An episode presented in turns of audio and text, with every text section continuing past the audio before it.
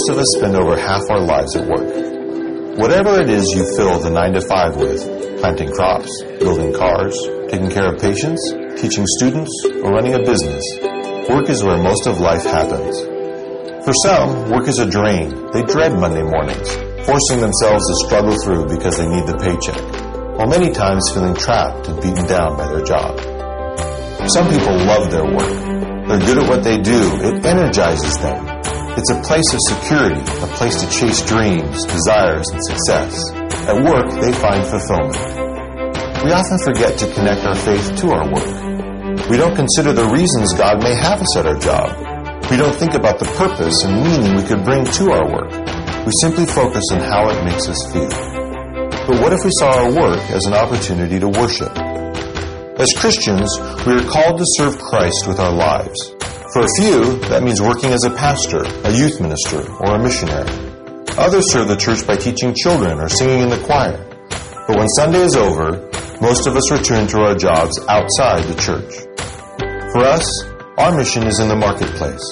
We may not be the kind of missionary who moves to the far regions of Africa, but around the conference table, around the water cooler, around the cubicle, we have an opportunity to worship the God who created us.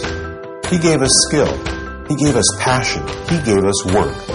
When we do our jobs with excellence and integrity and diligence, it's an act of worship.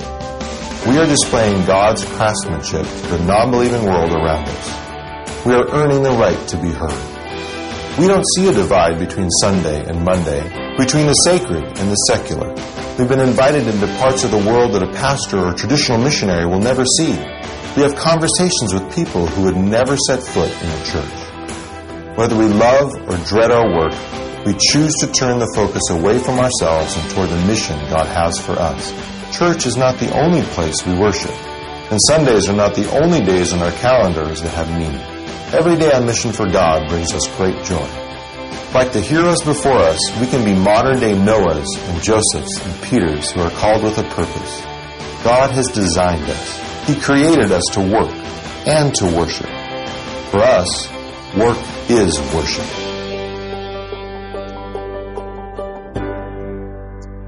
Work is worship. That's what we're uh, learning when God's at work in our work. So if you take your uh, take your uh, lesson sheet there.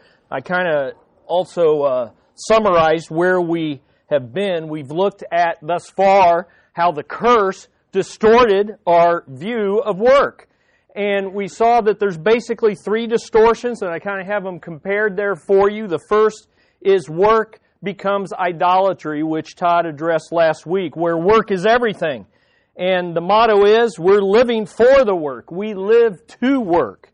And the problem is uh, the viewpoint of being a workaholic, where work becomes an idol. We worship it. And instead of being where we need to be and working hard in other areas of our life, we only work hard as it relates to our job. The reminder from uh, last week was that work makes a lousy God.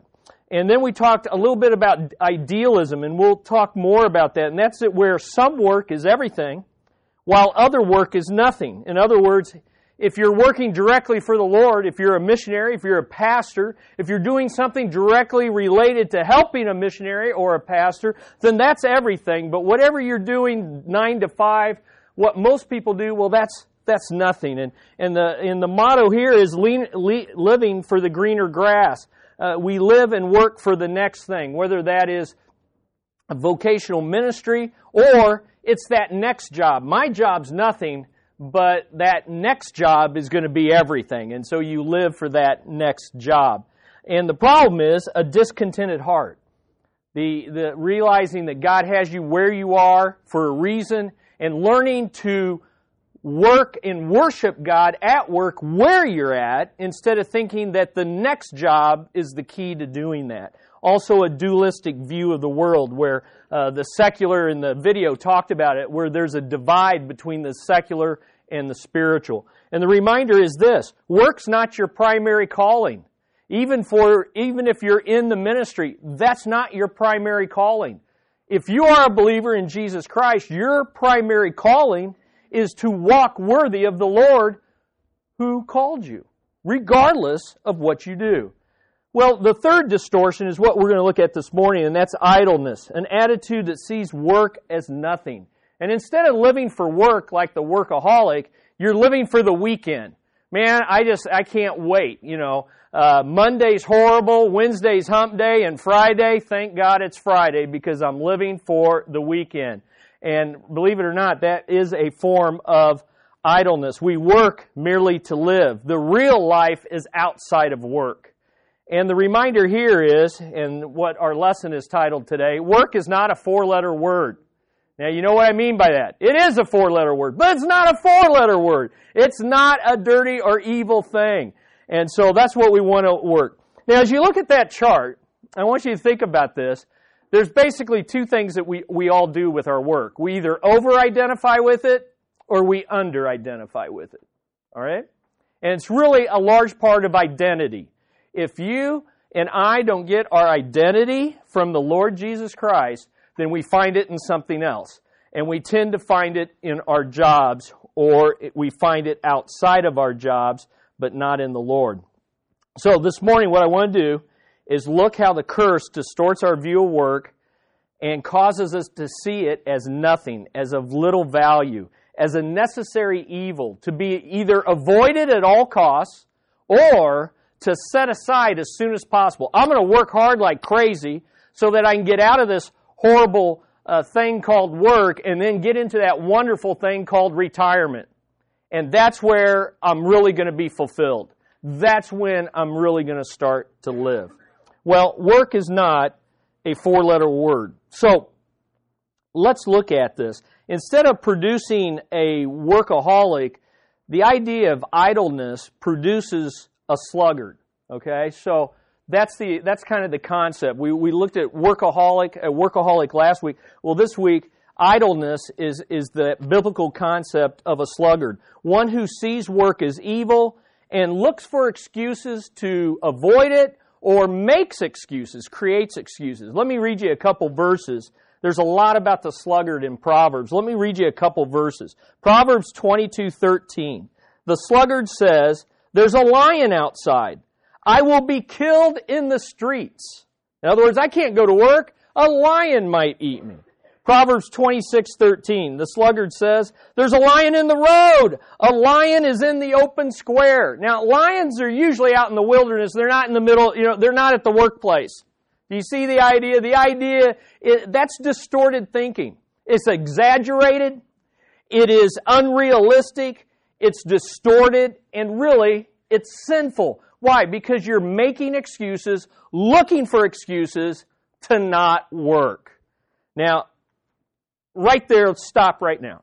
What I've said before. I've used words like idle, I've used words like sluggard, I've read verses like this where you make excuses, and right now I would imagine that a good percentage of you are thinking, well, I know who this lesson's for, and it's not me. But I know a few, you know, it's kind of like I, I always think, and, and, and to uh, remind myself not to do this, we have a tendency to beam lessons to people. Okay, it's like you have a little radar up there and you're like, boy, this is really good. I hope so and so is listening to it. I hope, oh, they need, oh, look, they're not paying attention and boy, do they need to hear this right now. We all have a tendency to do that when we listen to God's Word and we have to consciously tell ourselves, look, this is for me. And so, you know, you might not be one who makes excuses about to avoid work. You might not be one who exaggerates to try to avoid work. You might not see yourself as one who is idle and lazy and never have been accused by someone of being a sluggard. But I want to tell you to this morning that it still applies to all of us here. And it still might apply to you. And so, to help us to see that there's more than one way we can be idle, there's more than one way that we can be deceived into this distorted view of work, let's answer the question first this morning what is idleness? What are we talking about there? Well, idleness can mean, just to get us into the idea, it can mean one of two things. First of all, it can mean idle hands. And that's how we usually think about it. Idle hands. Someone who's not working at all, idle, sitting there. An engine that's idling is not moving. It's not doing anything. It's just kind of sitting there. It's inactive hands. And let me read a few more verses from Proverbs that kind of point to this idea of total inactivity. Proverbs 24. The sluggard does not plow after the autumn, so he begs during the harvest and has nothing. Proverbs 26, 14 through 15. It's one of my favorites. As the door turns on its hinges, so does the sluggard on his bed. Back, forth, back and forth. Hit the snooze, back and forth. Hit the snooze, back and forth. Just like a door on its hinges. The sluggard buries his hand in the dish. He is weary of bringing it to his mouth. That's a, that's a great one. Okay, you're so idle, you're so lazy that you put the spoon in the dish and it's just too much effort. Too much effort to bring it to your mouth.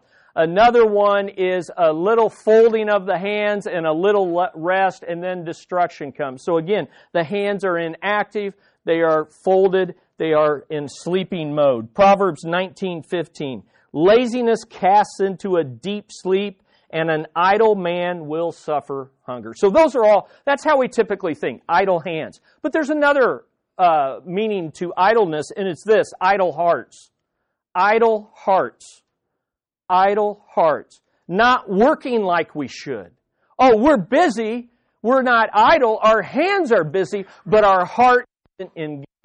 Can you relate to that a little more without having to beam it to somebody?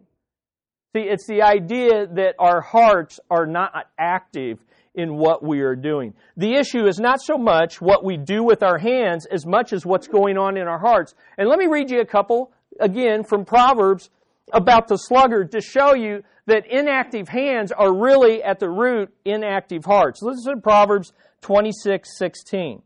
The sluggard is wiser in his own eyes than seven men who can give a discreet answer. In other words, don't tell me how I could work harder. I know. I'm wiser than you. I know. It's a pride issue. It's a heart issue. Laziness, idleness, a heart that's not engaged it's a heart issue. Listen to Proverbs 28 1. The wicked will flee when no one is pursuing, but the righteous are as bold as a lion. Now, when you compare that with our other verses, the lazy, the sluggard says, There's a lion in the streets, there's a lion in the streets, I can't go to work today. And yet the righteous are as bold as a lion. Hey, I'm going to go out there, I'm going to conquer. You know, I'm, I'm, I'm going to defeat and it says the wicked flee when no one's pursuing. You could just as easily say the wicked don't work when there's really every reason to work. Okay? So these are hard issues. Are you so so here's the question. Where is your heart when you are working? Where is your heart when you are working? Are you fully engaged at the job at hand? Is your heart in it? Now here's here's the extremes. If your heart is in too much in your work, it becomes a what? An idol. And if your heart is not enough in the work, then your heart is what? Idle. Do you see the thing? So those are the extremes. We either have too much of our heart in it, or we have not enough of our heart in it. And the only way you're going to be able to get that right balance is by letting God be at work and applying the gospel to your work. So, Here's the question Are, are we worshiping while we work? Is our heart focused on working for the Lord? And I would present to you the point of this lesson is this that if we are not worshiping the Lord while we are working, then we are idle. Our hearts are idle. And we are not working for the Lord as we should, no matter what we do, no matter what our job is. So let's let me break it down a little farther. Let me break it down into three ways that we can view our work as nothing and see if you can relate to any of these. First of all, we can view our work as nothing by doing nothing at all. Okay, by doing nothing at all. Motionless, not working out of rebellion. And here's what you want to see and you don't get this in our culture. Our culture doesn't get this. Our uh, government does not get this. But laziness and not working comes from a heart of rebellion. It's an evil heart. It's sin. Laziness is sin. And it's not to be rewarded. It's not to be uh, lifted up, propped up. It's not to be furthered. It's, it's a sin. And this is really uh, seen for us, and you can turn there now because we're going to be there for a while. Matthew 25. Turn to Matthew 25. It's, it's often called the parable of the talents. Here's how I, I, I prefer to call it the parable of the lazy professing believer who was thrown in hell by Jesus that preachers refuse to preach. Okay, that's kind of my name for the parable of the talents. Uh, may, if you want to write that down, let me say it again. The parable of the lazy professing believer who's thrown in hell by Jesus that preachers refuse to preach. That preachers love to preach Matthew 25 except for the last verse. Uh, they never, hardly ever, hardly ever do. In fact, our, our, our group did a, uh, a, our small group did a study of uh, Matthew 25 that was pretty extensive, and it was just amazing how long uh, this uh, guy could teach and talk about Matthew 25 and avoid verse 30.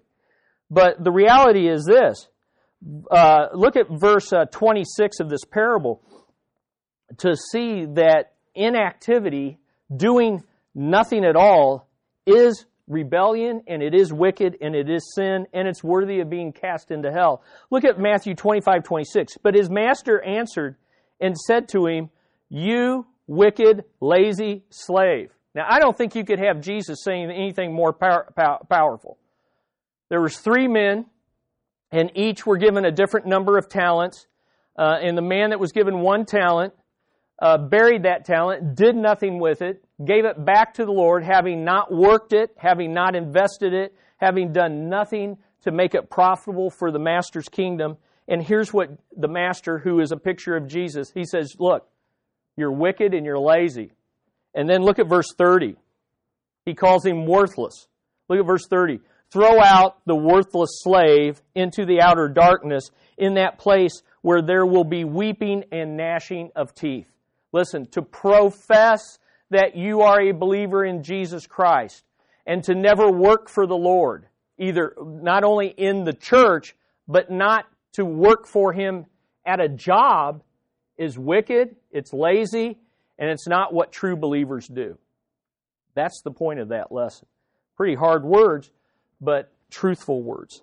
Now, this kind of idleness is always working hard at not working. So when we say inactive, we do not mean they never do anything. Although some couch potatoes, they do do that. They just don't work. They stay in their basement and they play video games. They do nothing. They live off their parents. They're not actively pursuing the jobs that they need to be doing.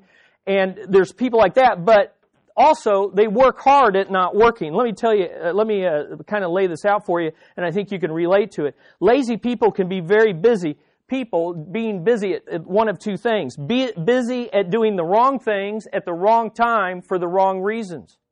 Busy at doing the wrong things at the wrong time for the wrong reasons. This was the, the, the lazy slave in this parable he, he did some things. He went away. He dug a hole. He buried his talent, which belonged to the Lord. So that's activity, but he was doing the wrong things at the wrong time and for the wrong reasons.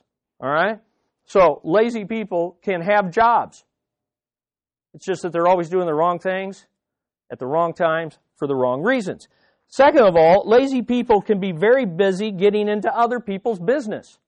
All right? And this is one of the problems with not doing what you ought to be doing. It gives you time to get into other people's business. All right? And this is very clear in the Bible, no less. So keep your finger in Matthew 25 and turn over to 2 Thessalonians 3.11. 2 Thessalonians 3.11. And I want you to see this in your Bibles. And the reason I want you to see it is that you can see how practical the Bible is. It has so much to say about our work. So look at 2 Thessalonians 3.11. Here's what the Apostle Paul says For we hear that some among you are leading an undisciplined life. There's the idea. An undisciplined life, doing no work at all. There's the idea of idleness, but acting like busybodies, which is a great term. They're busy. They're doing things. They're just busy about other people's business. So there's a couple, there's one way you can treat work as nothing by doing nothing at all. The second way that you have there in your notes is this. Another way we view work as nothing is instead of doing nothing, we are just doing something to get by. Doing something to get by.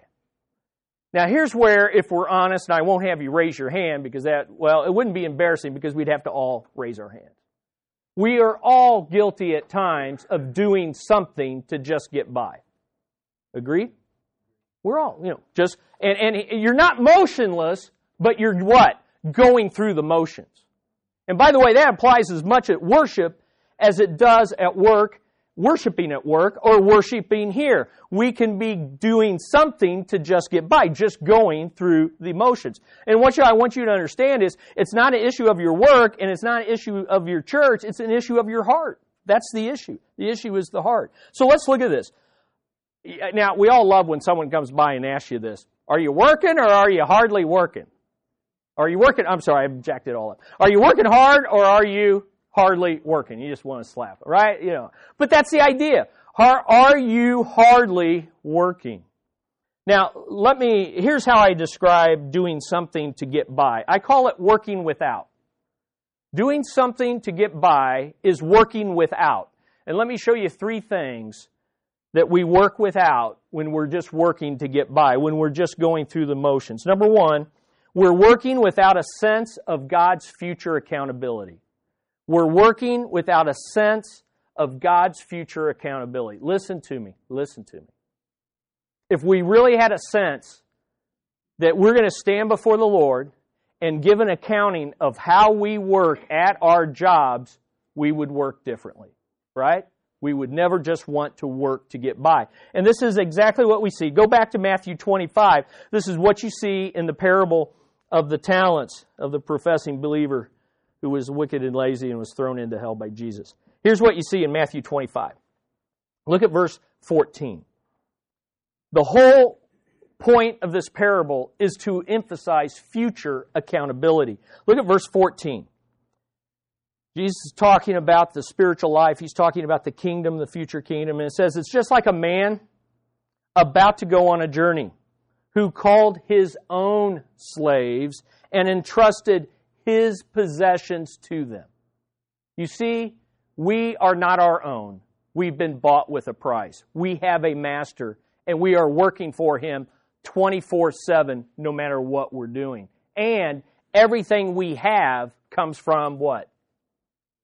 That comes from him. It's his possession. So the job you have, that comes from him the resources you have, that comes from Him. You say, yeah, but I worked hard for that. Yeah, but He gave you the life and the strength and the wisdom and the ability to do these jobs. This is not of yourself, it's of Him. So that's the emphasis there. And therefore, in verse 19, look at verse 19.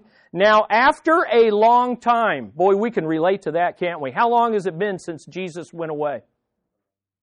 How long? Over 2,000 years. That's a long time. And the point of this, we don't know when he's coming back. He's going to come back soon, and it's going to be sudden, and it's sure, but we don't know when he's coming back, but we know he is coming back. So after a long time, the master of those slaves came, and then here's the key word settled accounts with them. Settled accounts. There is a future accountability.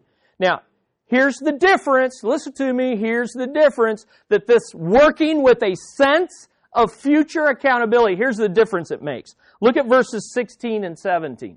The two uh, workers, the two slaves, who worked with a sense of God's future accountability, here's what they did. Verse 16, what's the first word?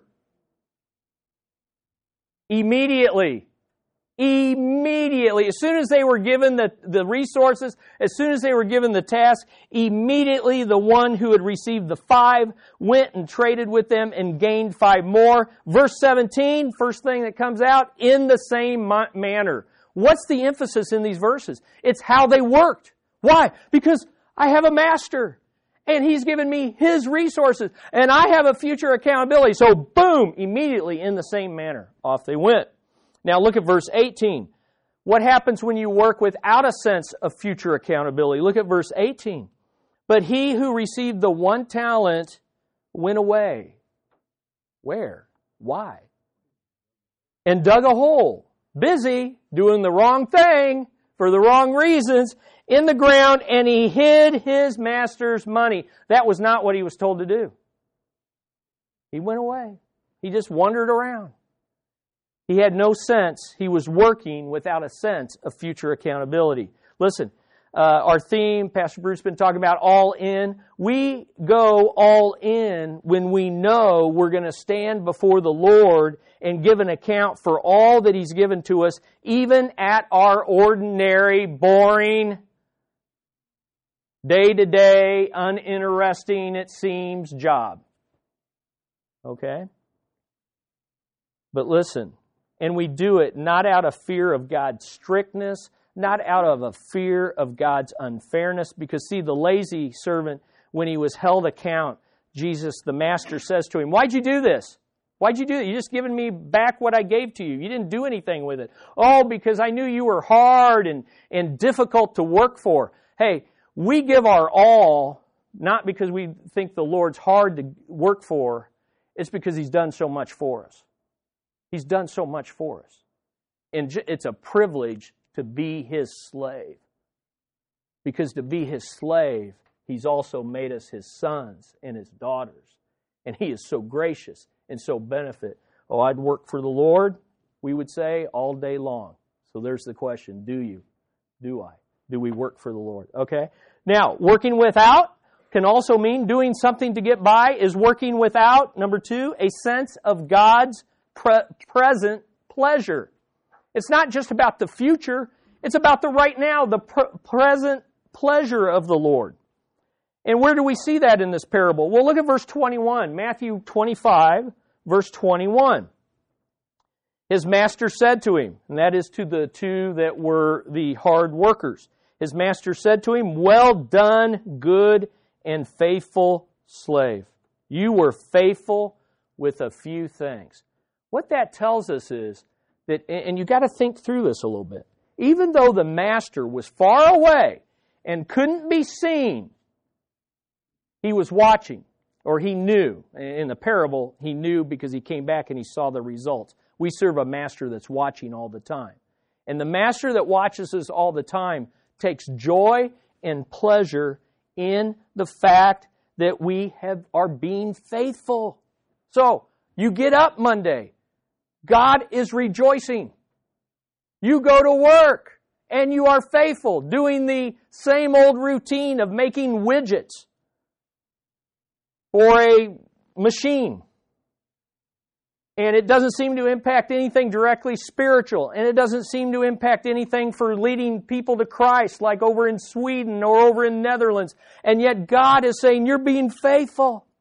I'm, I'm, I'm, I'm pleased with this. I have pleasure in what you're doing. Do you think that way? Do you think that way about your job? Do you have a consciousness that God is accepting and joyous in what you're doing. Not just here Sunday, right now, but during the week. We should. Well done, good and faithful slave. You were faithful with a few things. But the one who was working without a sense of God's present pleasure lost everything that he had and was thrown into eternal judgment working without by just trying to get by will cost you in the end, and you will lose it all. You will lose it all. Third, doing something to get by is working without without a sense of God's kingdom realities. Working without a sense of God's kingdom's kingdom realities. Another way you can say this without a sense of urgency to be profitable for God's coming kingdom. You say, you say Chris, I, I can, I, I'm just a janitor. I clean toilets. Yeah, but that can be profitable not only for right now, which it is, but profitable for God's coming kingdom. You say, well, how's that work? Well, let's look at it. Look at Matthew 25, verse 21. Look at verse 21. Again, to the ones who worked with a sense uh, worked hard for the Lord and without a sense of idleness. Look at what he says. His master said to him, Well done, good and faithful slave. You were faithful with a few things. Here's, that's my pleasure in what you were doing. I will put you in charge of many things. Enter into the joy of your master. What he did in the now had impact for the future millennial kingdom. Listen, we're living for the kingdom right now. We're working for the kingdom right now. And there's going Jesus is going to come back. There's going to be a thousand years where Jesus is king, sitting on the throne of David, reigning and making things right in this world. And guess what? We're going to be working for him. And how we're going to work for him is directly related to how we work for that boss that drives us nuts right now. Now, listen, that's a kingdom reality that you and I cannot grasp apart from reading it in the Word of God and having faith that that's a reality. And listen, that's just as true for Bruce and I in the ministry and and uh, and just whatever we're doing. We get into ruts, we get into routines, and we begin to think, does this matter anymore? Is what I'm doing significant? And if you're not careful, you start just doing enough to get by. Instead of realizing, hey, the routine is a part of life in the curse. And, and, and nothing I can do can, can make work more exciting. It's not, I don't need another job. I don't need this. I don't need that. What I need is a kingdom reality that if I'm faithful and I do this as unto the Lord, when I stand before Him, I'm going to have a job in the kingdom. I'm going to get, my promotion is coming. My raise is coming. And it's going to be in the kingdom. Now, don't any of you think that means I don't want to raise. Okay? And that doesn't mean you don't want to raise. What it means, though, is when you don't get that raise, or even when you do get that raise, there's a greater raise and a greater reward that is yet waiting for us, and it is the joy of the Lord. Enter into the joy of the Lord. So let me give you two things. First of all, I want you to note two things about kingdom realities. First of all, we'll still be working in the millennial kingdom. I will put you in charge, it says, of many things. Yikes! You know, I thought, I, just, I can't wait to die so I don't have to work anymore. Well, uh, I don't know what hell's going to be like, and I don't want to find out, but I know in heaven we're going to be working. And we're going to be working hard, and we're going to be working for the perfect boss, and we're going to be working in a far better environment that is influenced by Him. Many things you know, and for some, we wouldn't say this out loud, but for some of us, we need to get a grip that we may be working for the, the janitor at our job. You better treat him nice now. Because if he's a believer and doing that unto the Lord, he may be in charge, he's going to be in charge of much, and it may be you. Kind of puts a whole new twist on that. Second thing I want you to see is we'll be working in the joy of the Lord. No more curse, no more distortion, no more lack of fulfillment. Now, isn't that cool? That's a kingdom reality that should help you and I do what? Do more than just get by. Amen? Okay, here's the third way. A final way we view work as nothing. We've seen doing nothing at all. Number two, doing something to get by. Number three, doing the same thing without joy. Doing the same thing without joy. And we've hit this quite a bit, but I, I want to say this about that we have a wrong view of work when we under, undervalue when we undervalue the value of the ordinary and the routine. But Chris, I'm, I'm just doing the same thing. It just doesn't seem to mean anything. Is it your job? And are you doing what you ought to be doing? And if you're doing it as unto the Lord, realize that you can have joy in that knowing that He is pleased and there is a greater reward, there is a future promotion, and there is greater raises ahead for you. Now, that's just powerful stuff. See, we tend to slack off due to seeing no eternal value to what we're doing. We begin to work for the uh, to live. We begin to work for the weekend. Uh, so, man, Friday, you know, the week is just oh, I can't wait for the weekend. And then the end of the weekend is Sunday afternoon is, oh no, what's coming? Monday's coming. And if you don't, if you don't realize it, people live their whole lives this way, just dreading work. Okay? So, it's like, oh no, Monday's coming. So that ruins the weekend halfway. Then it's like, I can't wait till Wednesday, hump day. Then it's like, oh, it's almost Friday. Then it's like, woo, you know, it's Saturday. And then, oh no, I mean, it's, it's just, hey, listen, this is the way the lost people around us are working. Okay? If they're not workaholics, then this is how they're working. And if we're working the same way, then we don't have a message of joy to give them. We, we can't show them how the Lord makes a difference in our work if we're going through the rut and the routine in the same way. So, what are the fruits of idleness? Here's some, here's some ways. If you haven't recognized yourself yet, then let me just give you, here's some of the ways you know that you're idle in, the, in your work despondency, joylessness, complaining, discontentedness, passivity, people pleasing, score settling, corner cutting, Monday dreading gloom. These are the fruits. So, if that's where you're at, and I think we can all see ourselves a little bit in that, there's good news. All right? So look at your neighbor and say, There's good news. Look at your neighbor. There's good news. Are you ready for some good news now? Here's the good news. It's real simple. Working for the king will overcome idleness. Working for the king will over. So let's say that out loud to make sure you're not idle listening.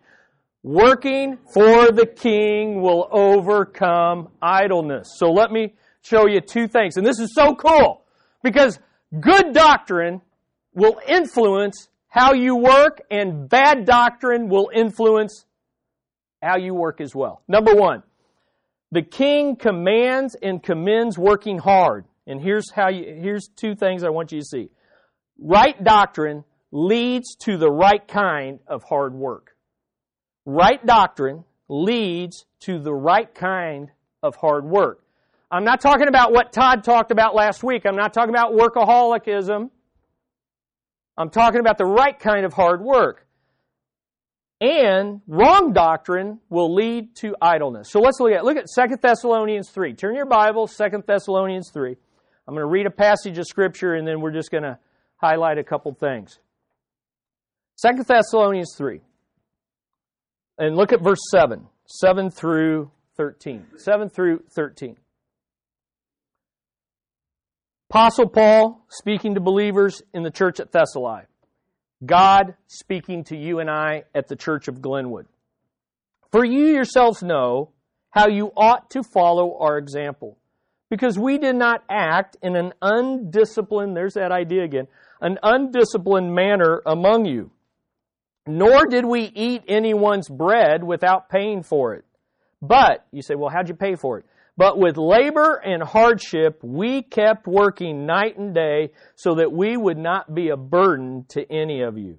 Not because we do not have the right to this. He's saying, look, as ministers of the gospel, we have the right to receive pay for what we do as ministers of the gospel. But we chose to give up that right and be bivocational. He was a tent maker. But he says, not that we don't have this right, but in order to offer ourselves as a model for you so that you would follow our example.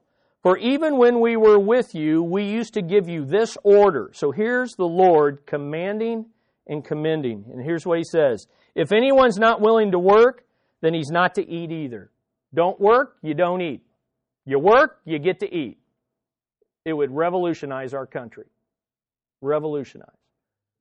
But our country and our government is not the church and is not serving the Lord Jesus Christ. We are. So as the church, we need to be examples of this. Okay? And then he says, verse 11, For we hear that some among you are leading an undisciplined life. He just keeps hitting that. Doing no work at all, but acting like busybodies. Now, such persons we command and exhort in the Lord Jesus Christ. This is a spiritual thing to do work to work in a quiet fashion and eat their own bread. But as for you, brethren, now, you that are working, you that aren't idle, here's what he says. Do not grow weary of doing good. What good? Holy evangelism, holy reading of the. No, your jobs. Your jobs. Working as unto the Lord. So, verse 10 is the key. We gave you this order. If anyone's not willing to work, then he's not going to eat. Don't work, don't eat. Okay. Now, however, wrong doctrine can lead to idleness. And let me give you an example. First of all, wrong doctrine about Jesus is coming. Jesus is coming. Two responses to the soon return of Christ. Stop working. You say, no one would do this. Oh, yes, I can tell you stories in history where people got the idea that uh, they, they would learn the truth about Jesus was coming, and they went home, and as a group, they sewed white sheets because he said he's going to catch them up and come with his saints in, in holy garment, and they wore white sheets, and they went up on a mountain, and they all stood and they waited. In history, this happened. The Millerites, they did this. Wrong view of truth Okay?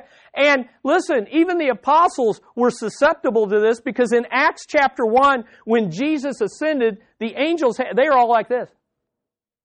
And the angels had to come down. Why stand you gazing? In, in the King James, why stand ye gazing? I love that. Why stand ye gazing? He will come back in the same manner. Go fulfill the Great Commission. Get working. Get working. So we can stop working all, or we start working less because we have one eye on our job and, you know, Jesus may come back. And so I don't want to get too aggressive in my planning because Jesus may come back. Or, as the Thessalonians, they were afraid Jesus had come and they were in the tribulation. And today, people get all hook, uh, uh, hung up with the direction our country's going, which is down, and they become, and you have a TV show, doomsday preppers. Let's quit our jobs, move to the hills, doing the wrong thing at the wrong time for the wrong reason. So, Jesus is coming is true doctrine, but can be understood. And then number two, Jesus is everything. Jesus becomes everything.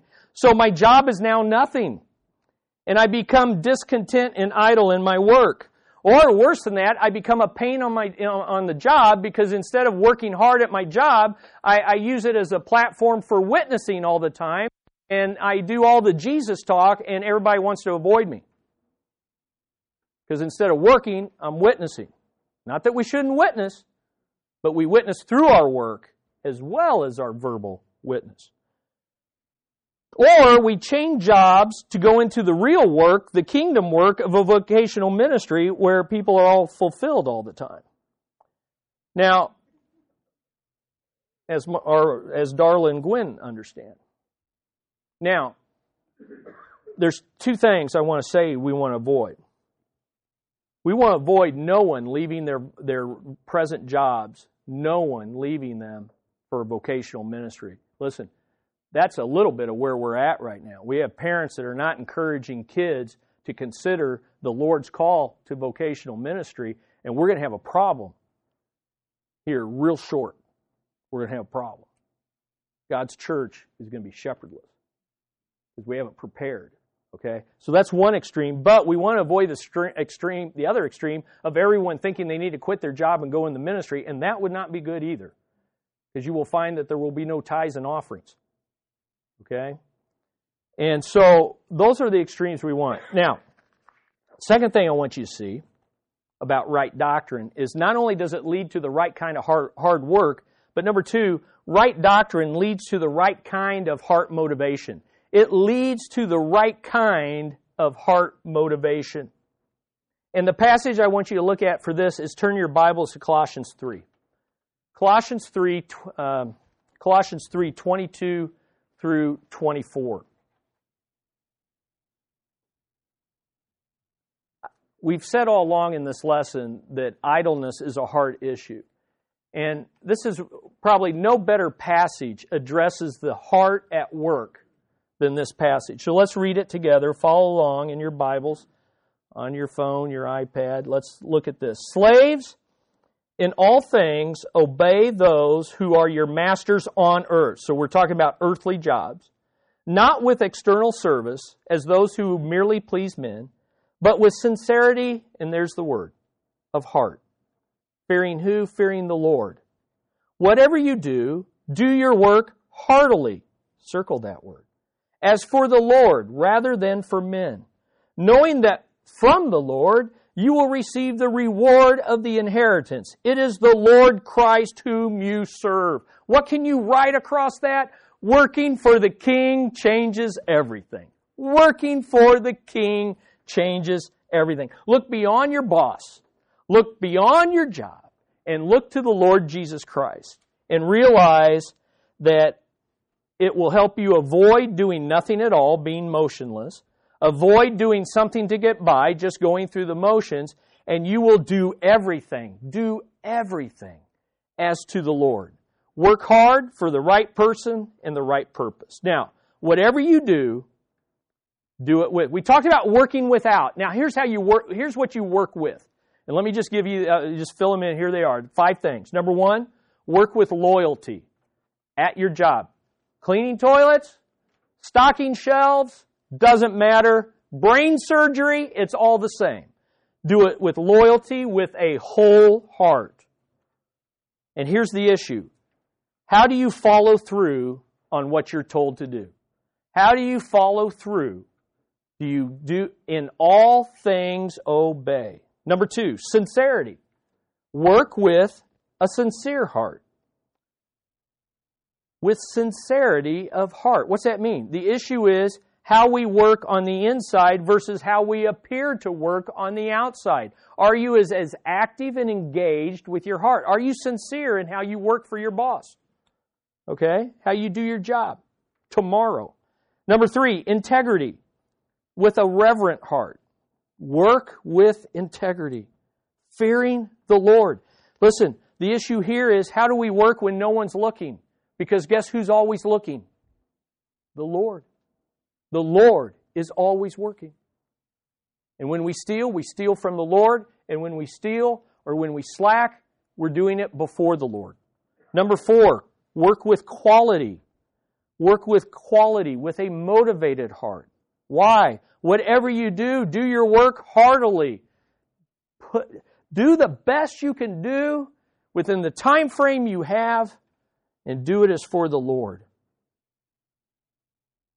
The issue here is who are you really working for and who is it that you're really trying to please in your work? Because unresponsive bosses kill motivation and frustrating bosses, bosses that change and companies that buy and sell and and you never don't know who you're working for or what language they're going to speak or what country they're going to be in kills motivation. And you've got to get back to quality. You've got to get back and say, whatever my boss is and whoever's the name on the paycheck, I do it for the Lord. And so I'm going to do my best and leave the rest to Him. Number five, you do it with intent, intensity. You work with intensity. And this is with a believing heart, or I could say a confident heart, or a joyful heart. But here's what a believing heart does. Verse 24, and it, it really summarizes everything we've been saying. Look at verse 24.